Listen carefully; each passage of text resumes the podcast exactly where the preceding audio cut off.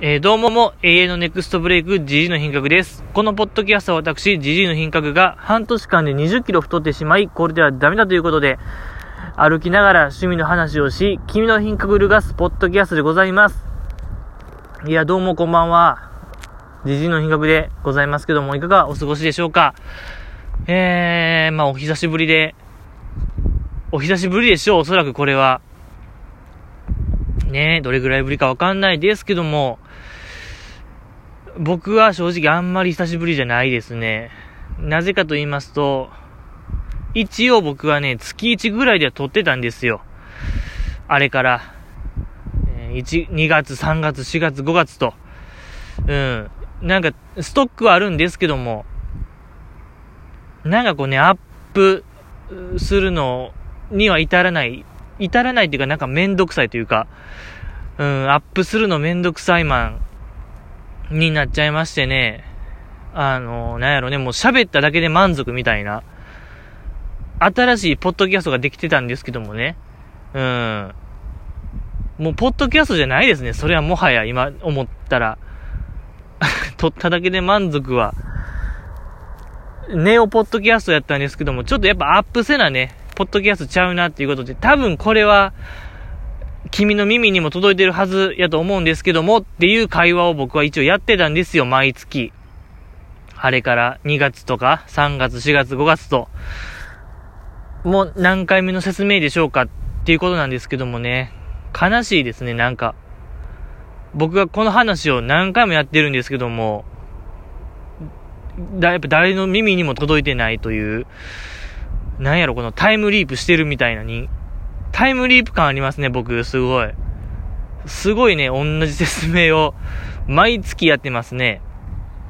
うん。一応撮ってるんですよっていう、なんか釈明は、やってるんですけど、まあ、これはおそらくもうね、なんか腹くぐったんだよね、ジジイ。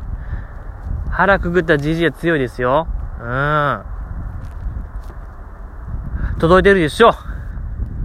本日が、えっと、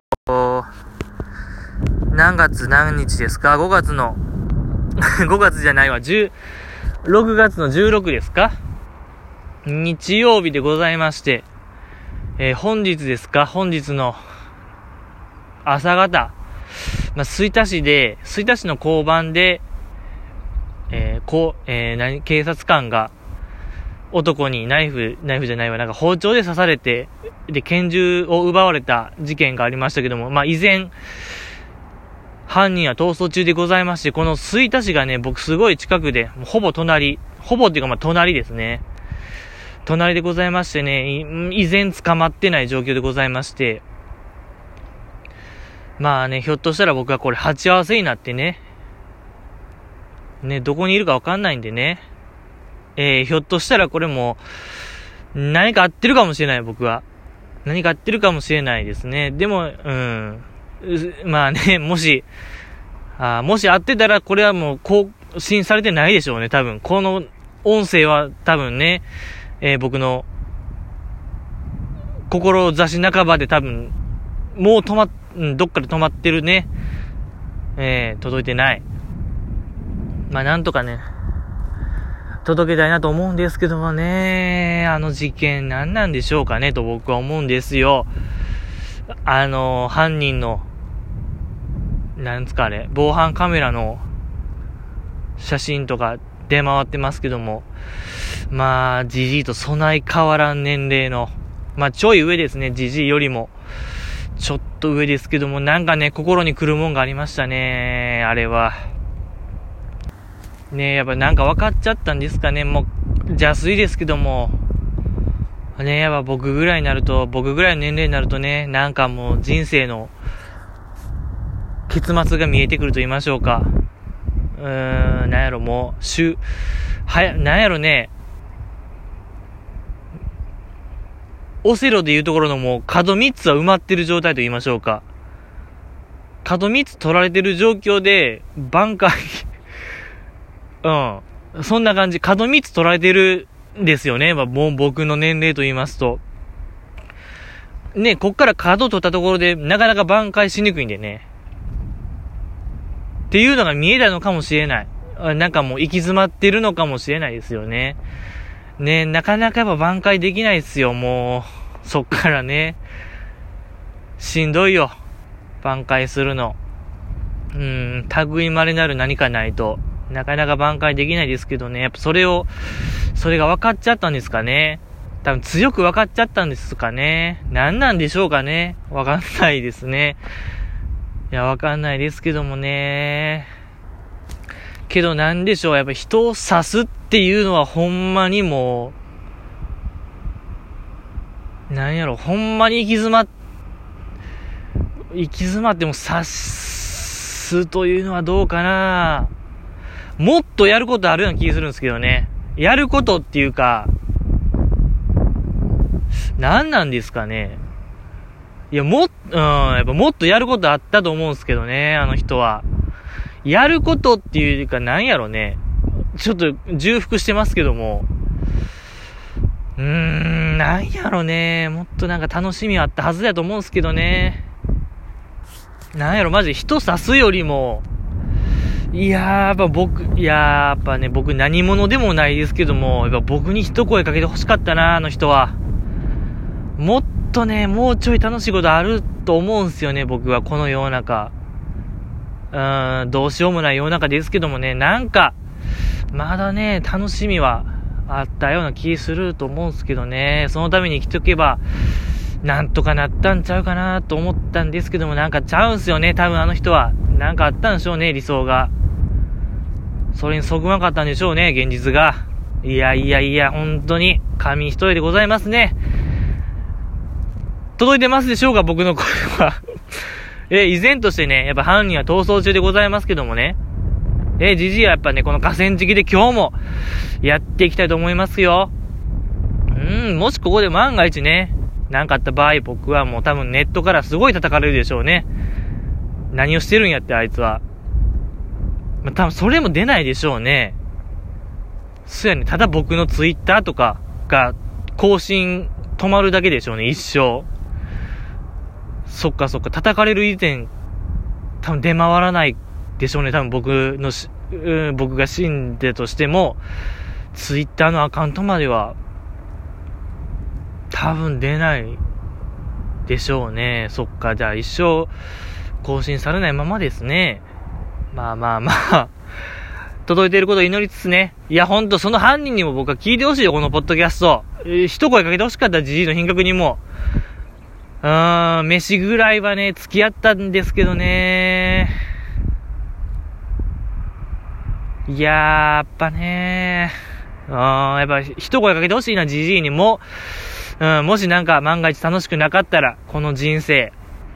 いや、僕も楽しくないですけどもね。やっぱ楽しくないもの同士、やっぱ傷の舐め合いも大事だと思いますしね。あー、やっぱね、なんでそんなんするかなーっていう気持ちでございますけどもね。いやー、ちょっと、どうでしょう。やっぱね、すごい今日お酒飲んでる。すごい怖いですね、やっぱ。この状況。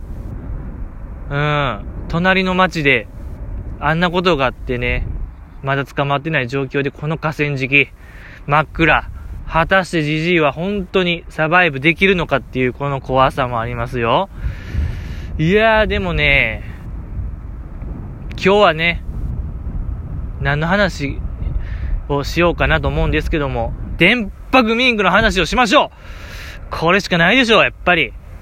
ええー。いや、正直ね、あのー、令和初ライブのエビ中の、あのライブの話もしたいですけども、ちょっとそれはね、また後日ね、もうガチコーンってやるつもりでございますんでね。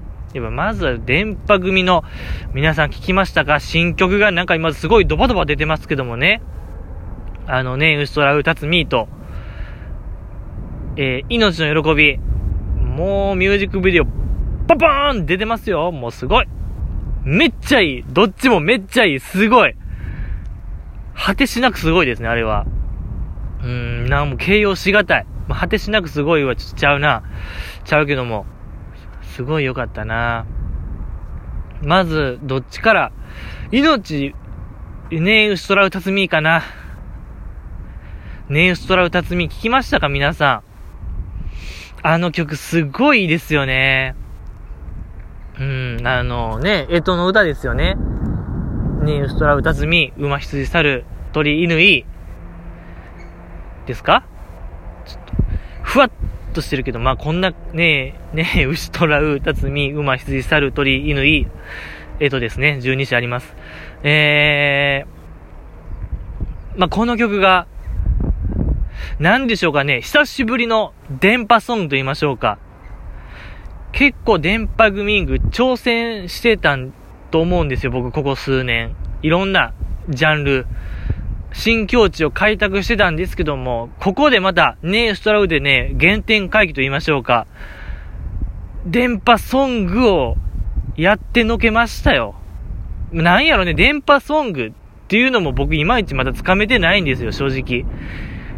僕のほんとふわっとした知識と印象で話しますけども、電波ソングって、まあ何、エロゲの、エロゲから派生した、派生したというか、エロゲから、エロゲっぽい歌ですよね。の主題歌っぽい歌。なおかつ、すごい早口。もう一音、一つの音でもう、三、三文字ぐらいぶち込むぐらいのね。一つの音で三文字ぐらいぶち込むぐらいの、もう情報量がとにかくすごい。何言ってるかわかんない、もう正直。いい、褒めてますよ。僕はこれすごい好きなんで。で、なおかつ、都合のいいと言いましょうか。やっぱそのエロゲアから、ものすごいこう、男性側の、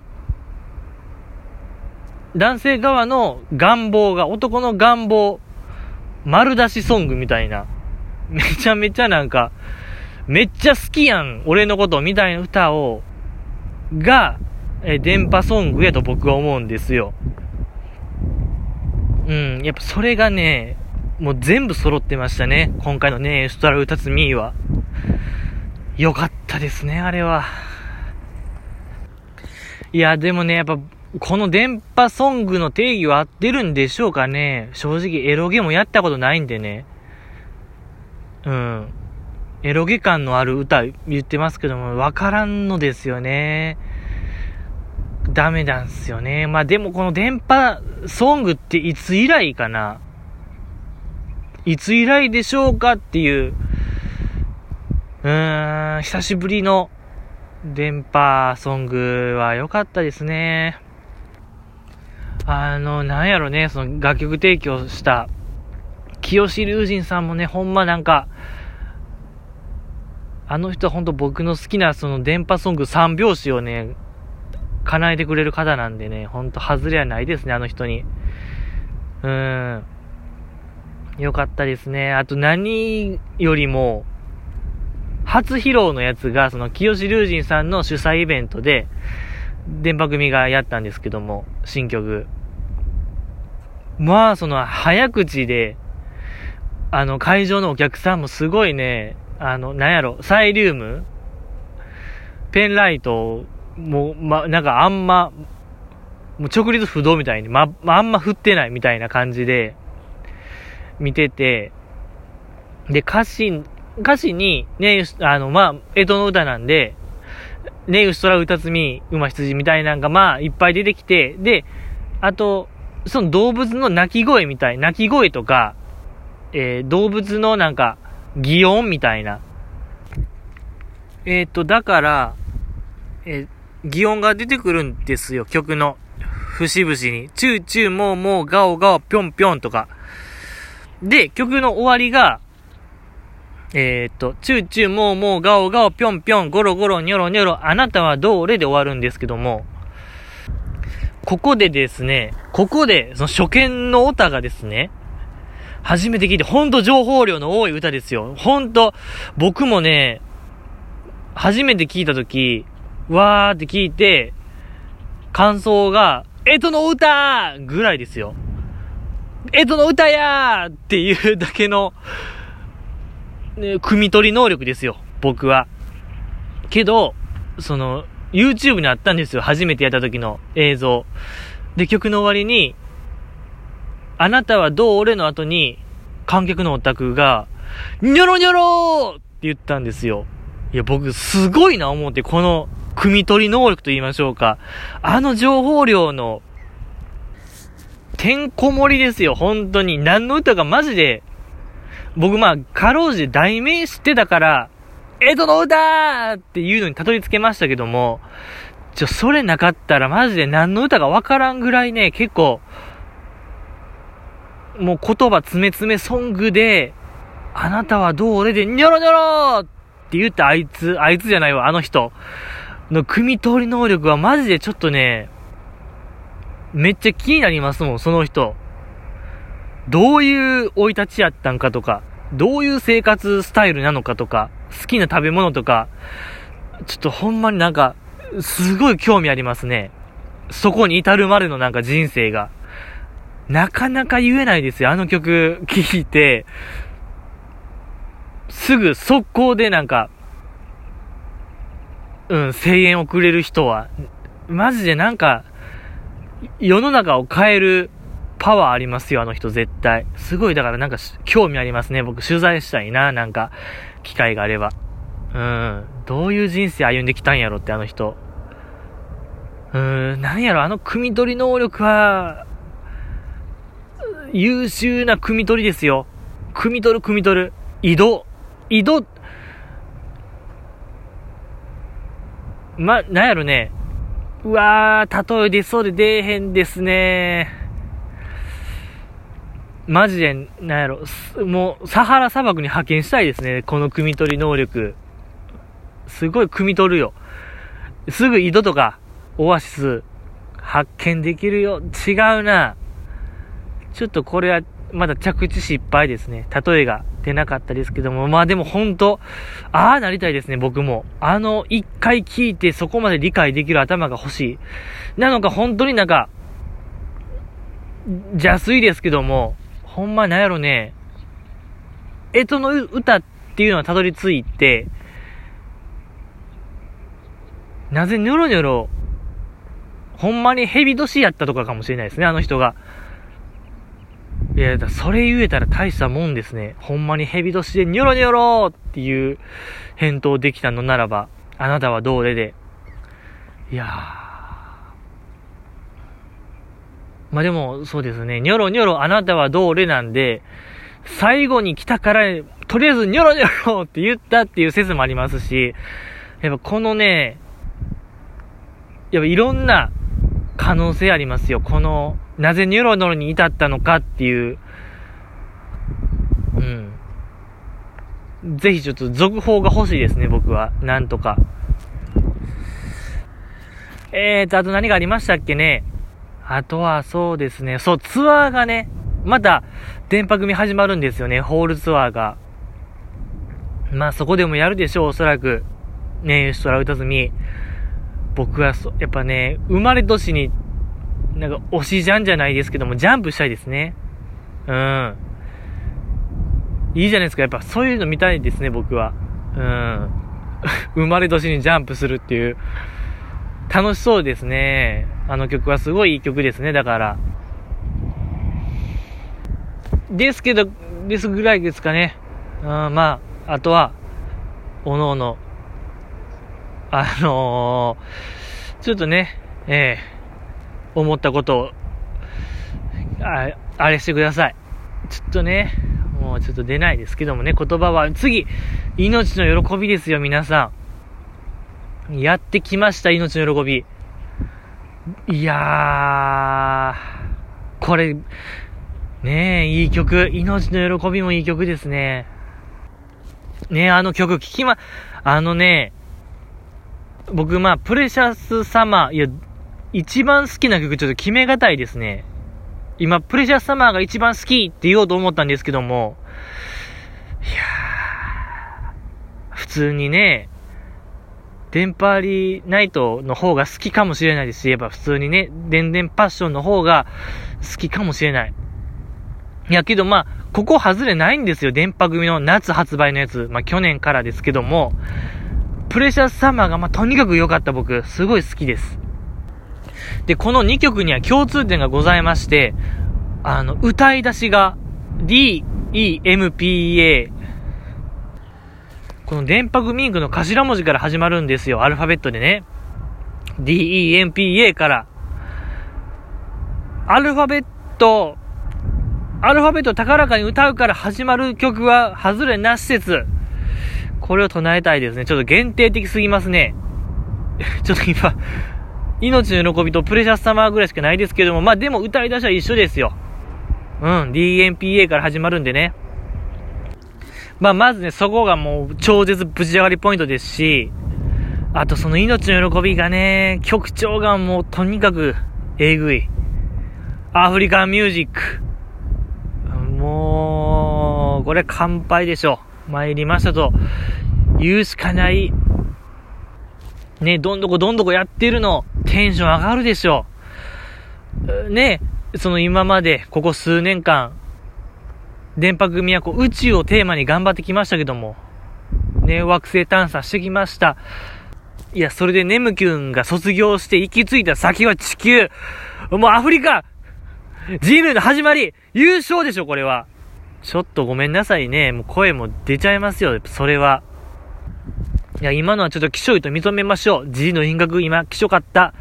えー、きしょかったですけども。いや、このやっぱね、ギャルメイク。昔のギャルメイクがなんやろね。あのー、あれ。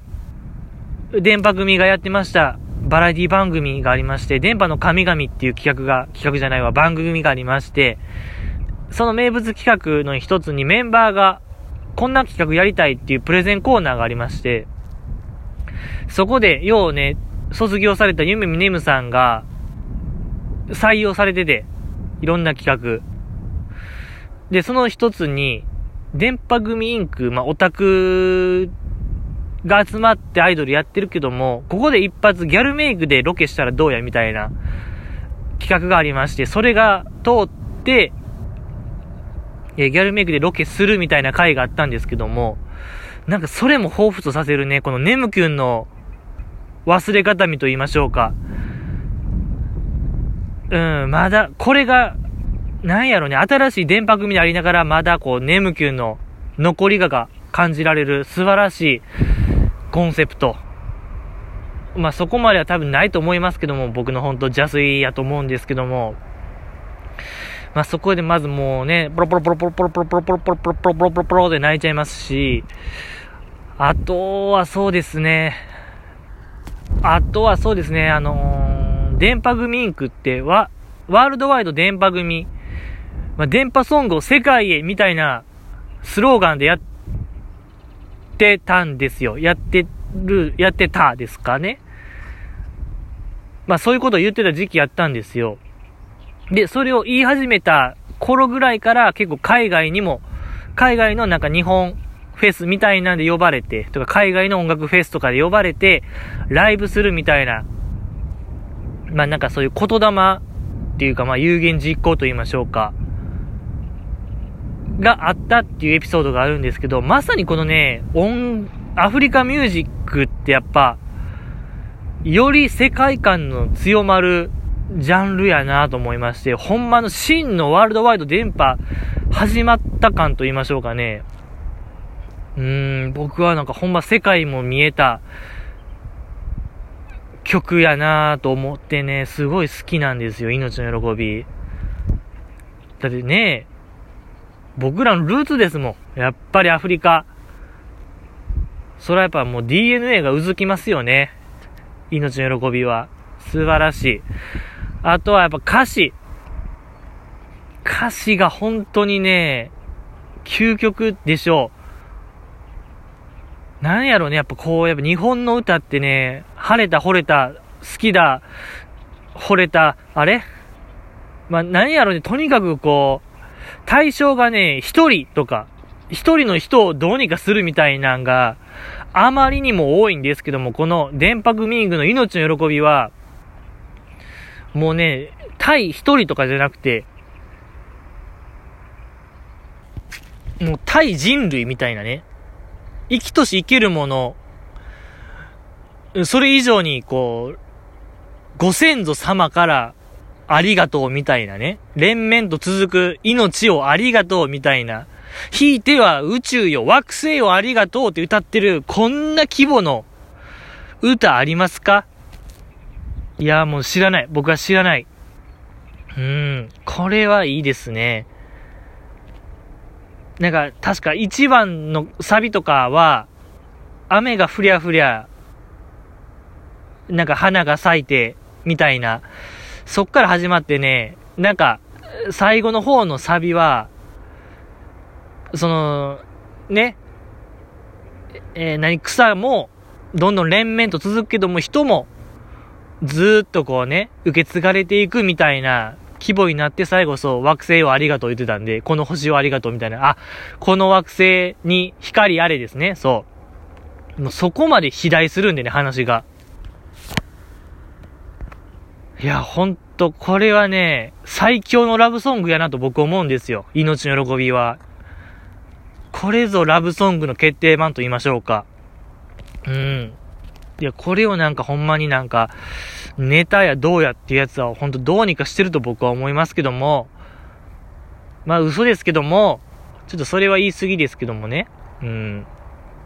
まあまあ、すごい素晴らしい歌ですよ。命の喜び。あと、ミュージックビデオもね、これも本当にもうね、完璧完璧完璧でしょ。うん。間違いないんですよね。なんでしょうかね、あの、電波組のなんかほんま、アイディア一発で、アイディア一発感いいですよね。まあ、それもずっと当たってるみたいな、やつ。なんやろ、もう、あの、去年の映画に大ヒットしたやつ。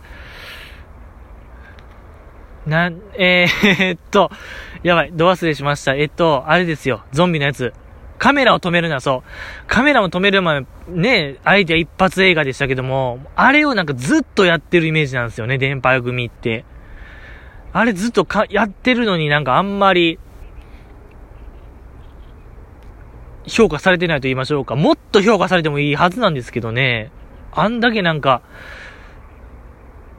すごいことやってたら、うん、全部なんか、外れがないというかね、ホームラン出してるはずなんですけどね、なんか評価されない。まあ、ミュージックビデオね。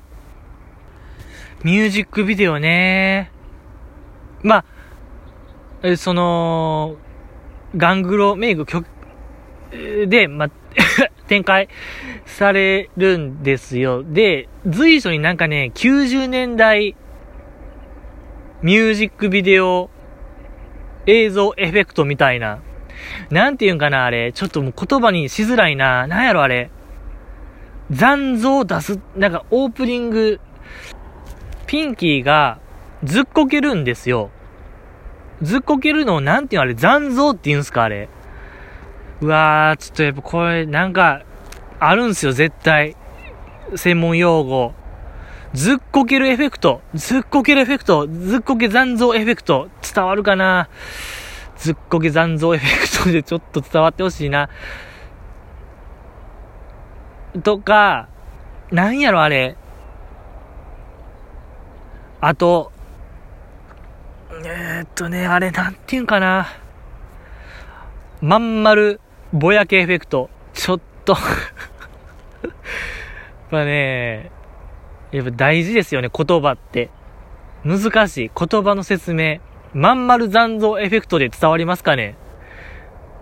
一部だけちょっとぼやけてる。なんていうんかなあれ。ちょっとマジでちょっとこれはごめんなさい。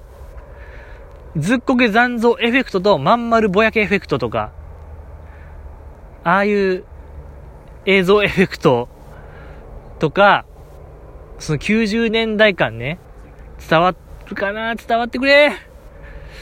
拙すぎるな。ちょっとこれは勉強予習するべきでしたけども、あとそういうなんか昔っぽさも出しつつ、途中に子役なんかちっちゃい子供らが参加するんですよ。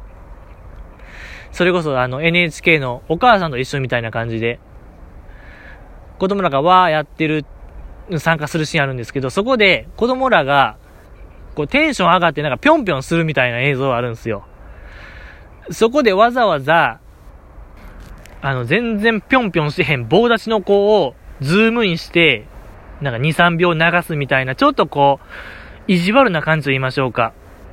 ぴょんぴょんしてる子を映せばいいのになんか、ね、ちょっと、棒立ちの子をね、ズームインするあの悪意のある感じ、なんやろあの、水曜日のダウンタウンとか、月曜から夜更かしみたいな、なんていうかな、あの、意地悪な、意地悪演出と言いましょうか。最近のバラエティでちょっと見る。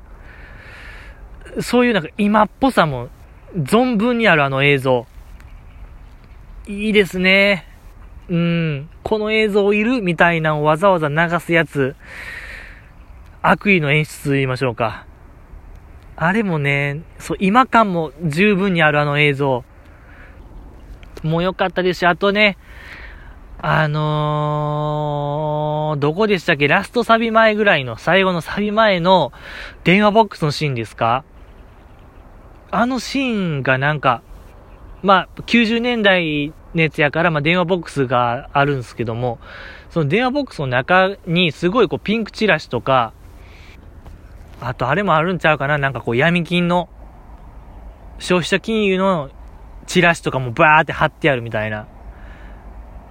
そこでメンバーがこう受話器を取って、えー、歌ってるみたいな、語りかけるように歌ってるみたいな演出あるんですけど、あの感じがすごいなんやろね、多分なんやろにチャンネル感と言いましょうか。あの閉鎖された中でいろんな情報がごったになってる感と言いましょうかね。なんかその感じ良かったですよね、あれ電話ボックスシーン。あの歌詞もなんか悲しいことや争いことがあったらみたいなんで始まってるあの感じ、こうちょっとやっぱまさににチャンネル感が僕はあるなと思いまして、やっぱね、基本にチャンネルってこうああいう電話ボックスの中みたいな、いわゆる便所の落書きみたいなのとなんかダブらしてんのかなっていう、あれは良かったですね。まさにね、あの、閉鎖された狭い中で、なんかこうやりとりしてる、なんやろ、ほんまどうしようもないやりとりしてるのがやっぱにチャンネルであり、あのね、ピンクチラシとか、いろんなチラシのある電話ボックスを多分ダブらしてやってるんやなっていう、あれは良かったですね。で、そのね、いろんなメンバーが歌ってや、あの、受話器持ってやってるんですけど、エイタソが、えー、何耳当てるとこ当てずに、なんていうんかな、マイクのとこを、受話器から離して、一方的に喋る。伝わるかな？エイタスのやつ。まあ普通電話って、ね、耳につけて喋りますけども、エイタスは耳から離しても一方的になんか話してる、話してやってたんですよ。もうそのね、まさにこう、エイタス感。あの一方通行感はすごい良かったですね。あれはちょっともう、エイタソすごいってもう、これはもうエイタソ エムブイピー 説あるんですけどもね。うん。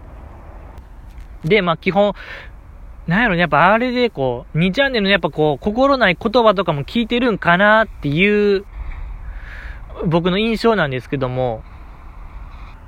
で、まあメンバーがすごいそういうのに耐えて耐えてやってる、のよ、のかなーっていうのを醸し出してんのかなって思いつつ、その電話ボックス C の最後にみりんちゃんがピンクチラシをいっぱい剥がして、その束になったピンクチラシをこう上にバーンと投げる、投げるというかまあ、上に上げると言いましょうか。あのシーンがすごい良かったですね。もうなんかそういういろんな罵詈雑言とか言われないこともすべて受け入れるぞという、なめんなよ電波組という、うん、やっぱクソリプ上等電波組というのが僕よくわかりましたよ、あれで。うん、ちょっともうね、以上でございますか。なんでしょうかね、やっぱこうやっぱ喋ってますとちょっと酔いも冷めてきまして、いよいよ僕も怖くなってきたんでね。うん、まあ、やっぱ怖いよ。急いで帰ろう、もうダッシュでね。うん、もう自転車押してダッシュで帰ろう。申し訳ないです。ちょっともう僕の予定やともう一本やる予定やったんですけども、多分もうやらない、もう帰ろう。うん、なんか急にこんな急になんか酔いが冷めることってあるんですね。僕もうちょっと喋ろうと思ったんですけども、なんかすごい怖くなってきました。もしなんか見えへんとこから銃突きつけられたらどうしようっていう恐怖感がすごい今出てきたんで、もう今日は終わりたいと思います。また会う日まで、それじゃあ、あの、お元気で。